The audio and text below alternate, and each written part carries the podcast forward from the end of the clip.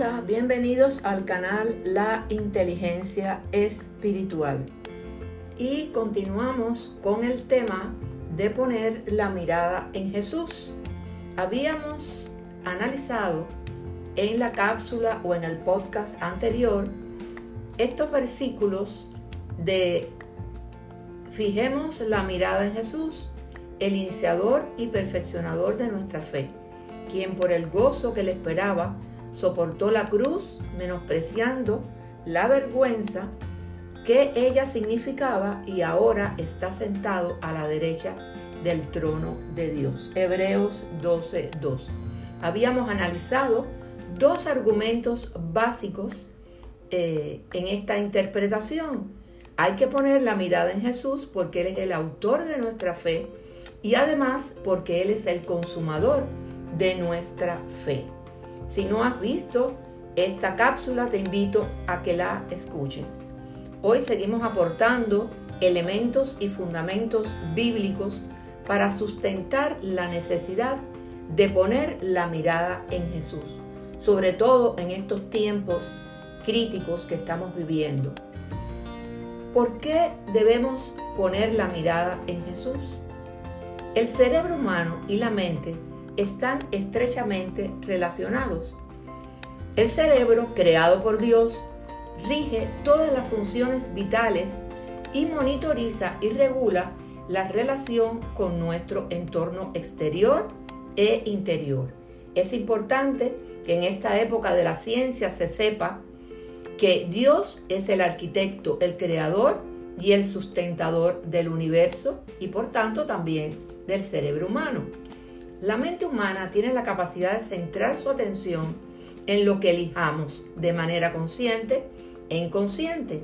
Podemos decidir hacia dónde dirigimos nuestra atención, ya sean estímulos externos o internos, y el cerebro con sus redes neuronales atencionales que conforman un sistema de estructuras cerebrales complejas, conectadas y sincronizadas entre sí, nos permite orientarnos, alertarnos ante algunas señales, sostener nuestra atención y controlar ciertos estímulos, por lo que comienza un proceso complejo de selección y procesamiento de la información en el entorno externo y en nuestro interior, que incluyen nuestras emociones, memorias, pensamientos y actos motores.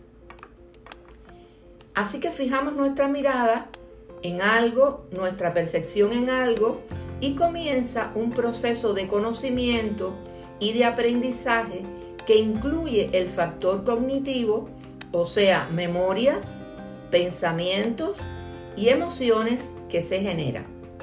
En esta época terapéutica, y puedo hablar como psicóloga y experta en neuropsicología, se nos incita a poner cada vez más atención en nuestros problemas, en nuestro yo. O sea, se nos incita a poner la mirada en nuestro yo. Incluso los patrones de éxito están condicionados a estos factores de egocentrismo, en la búsqueda incesante del ser humano por agradarse a sí mismo. Por tanto, una persona sumergida en su voluntad de amarse a sí mismo pierde la voluntad de amar a los demás y piensa más en recibir que en dar.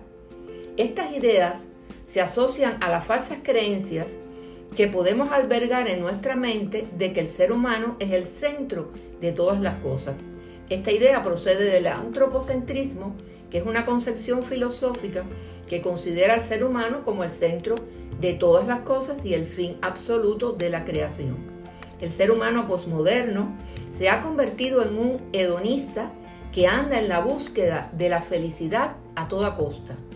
Esto ha generado un cambio de mentalidad asociado a la etapa postmoderna permeada de un existencialismo individualista que plantea mi verdad es lo que yo decido. Sin embargo, los cristianos sabemos que el centro de toda la creación es Dios y no el hombre la palabra de Dios es clara. En el principio Dios creó los cielos y la tierra. Todo lo que Dios ha creado es para su gloria. El profeta Isaías escribió en Isaías 43, 7, a todo el que es llamado por mi nombre y a quien he creado para mi gloria, a quien he formado y a quien he hecho. Debemos transitar, por tanto, en la renovación de nuestro entendimiento, de nuestra mente, de una posición donde el hombre sea el centro, a una posición cristocéntrica.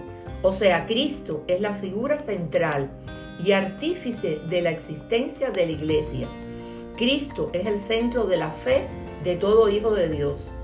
Cristo es la razón de nuestro ser. A Él debemos darnos por entero, sin límites. Nuestra adoración debe ser ilimitada hacia Él. Así que si creemos en Jesús y tenemos acceso a Dios, se debe a que nuestra fe y capacidad de deleitarnos en Dios es un regalo de Él para nosotros, tal y como dice Juan 14, 6. Debemos fijar, por tanto, nuestra mirada en Jesús. Los pensamientos negativos se generan al tener la mirada solo en nuestro yo, respondiendo a esa necesidad de autocomplacencia que aumenta cada día y que se convierten en fortalezas en la mente.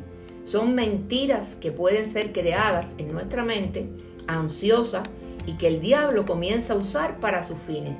Recordemos lo que dice Juan 10:10, el ladrón no viene sino para hurtar, matar y destruir. Pero yo he venido, dice Jesús, para que tengan vida y para que la tengan en abundancia. Necesitamos contrastar la mentira con la verdad a través de la palabra de Dios. La verdad nos hará libre del pecado. Tenemos que tener en cuenta que los pensamientos generan emociones y acciones que pueden ser pecaminosas o piadosas, de acuerdo a donde tengamos puesta nuestra mirada. Por tales razones la palabra de Dios nos advierte constantemente sobre esto. Los que viven conforme a la naturaleza pecaminosa fijan la mente en los deseos de tal naturaleza. En cambio, los que viven conforme al Espíritu fijan la mente en los deseos del Espíritu. La mentalidad pecaminosa es muerte, mientras que la mentalidad que proviene del Espíritu es vida y paz.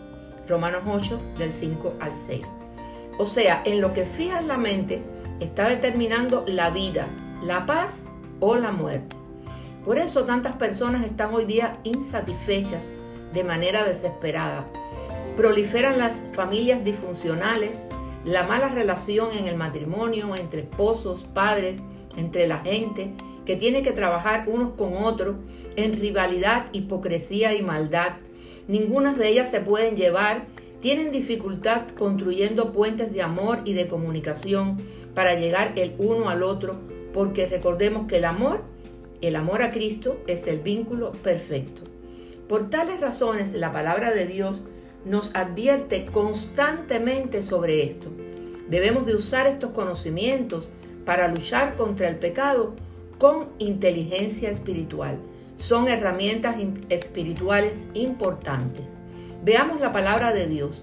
En Colosenses 3 nos brinda las normas para una vida santa. Ya que han resucitado con Cristo, busquen las cosas de arriba, donde está Cristo, sentado a la derecha de Dios. Concentren su atención en las cosas de arriba, no en las de la tierra, pues ustedes han muerto y su vida está escondida con Cristo en Dios. Cuando Cristo, que es la vida de ustedes, se manifieste, entonces también ustedes serán manifestados con Él en gloria. Por tanto, hagan morir todo lo que es propio de la naturaleza terrenal, inmoralidad sexual, impureza, bajas pasiones, malos deseos y avaricia, la cual es idolatría. Por estas cosas viene el castigo de Dios. Fíjense cómo la palabra de Dios eh, en estos versículos nos dice que ya que han resucitado con Cristo, busquen las cosas de arriba. Concentren su atención en las cosas de arriba, no en las de la tierra. Seguimos analizando la palabra de Dios. En este caso, eh, dice la palabra de Dios en Lucas 12 del 22 al 28. No se preocupen por eso les digo, no se preocupen por su vida, qué comerán, ni por su cuerpo, con qué se vestirán. La vida tiene más valor que la comida y el cuerpo más que la ropa. Fíjense en los cuervos. No siembran ni cosechan, ni tienen almacén ni granero. Sin embargo, Dios los alimenta. ¿Cuánto más valen ustedes que las aves? ¿Quién de ustedes, por mucho que se preocupe, puede añadir una sola hora al curso de su vida? Ya que no pueden hacer algo tan insignificante, ¿por qué se preocupan por lo demás? Fíjense cómo crecen los lirios. No trabajan ni hilan, sin embargo, les digo que ni siquiera Salomón, con todo su esplendor, se vestía como uno de ellos. Si así viste Dios a la hierba que hoy está en el campo y mañana es arrojada al horno, ¿cuánto más hará por ustedes, gente de poca fe? Así que no se afanen por lo que han de comer o beber, dejen de atormentarse. El mundo pagano anda tras todas esas cosas, pero el Padre sabe que ustedes las necesitan. Ustedes, por el contrario, busquen el reino de Dios y estas cosas les serán añadidas. La actitud debe ser adecuada hacia las cosas materiales, basadas en la confianza de un Padre que nos cuida y nos libera de la ansiedad patológica provocada por la incertidumbre de satisfacer esas necesidades materiales siempre crecientes. Nuestras vidas están en las manos de Dios porque Él conoce nuestras necesidades y nos cuida como su creación. Estas preocupaciones no deben desviarnos de buscar primero el reino de Dios y su justicia, o sea, estar centrados en sus caminos, en la obra y la voluntad de Dios. Si te comprometes a concentrar tu atención en Jesús, en la palabra de Dios, renovando tu mente y corazón mediante el Espíritu Santo, pues entonces experimentarás la plenitud de la nueva vida de paz y gozo que todos podemos tener en Cristo. Ahora, quiero aclarar, poner la mirada en Jesús no significa que esté cruzado de brazos mirando el cielo y esperando que caigan las bendiciones. El reino se manifiesta en la tierra donde hay corazones rendidos a hacer su voluntad. Jesús nos dará las llaves del reino para transformar el mundo. Así lo dice Mateo 16, 19. Entonces, si nos acercamos a Dios, Él se acercará a nosotros. Y por tanto, terminamos con Hebreos 12, 3. Así que pues, consideren aquel que perseveró frente a tanta oposición por parte de los pecadores para que no se cansen ni pierdan el ánimo. Es un versículo que nos exhorta a no cansarnos y a no perder el ánimo porque tenemos la mirada puesta en Jesús. Si aún no has conocido al Señor o has perdido el primer amor, es decir, que ya no tienes el fervor y el apasionado compromiso de antes porque apareció la rutina y la costumbre ha sustituido el amor intenso hacia el Señor, necesitas de la reflexión sobre tu vida cristiana para rescatar el deleite de ese primer encuentro con Jesús. Y te invito a que hagas conmigo esta oración escritural. La palabra dice, y al que a mí viene no le rechazo, Juan 6:37, porque todo el que invoque el nombre del Señor será salvo, Romanos 10:13. También dice la palabra que si confesaras con tu boca que Jesús es el Señor y creyeres en tu corazón que Dios lo levantó de los muertos, serás salvo. Porque con el corazón se cree para justicia, pero con la boca se confiesa para salvación. Romanos 10 del 9 al 10. Tras hacer esta oración, podemos asumirnos como hijos de Dios. Pero siempre te digo que estés dispuesto a entregarle tu mente y tu corazón para que sean transformados bajo el hermoso amor del Señor. Será hasta la próxima vez. Bendiciones de lo alto.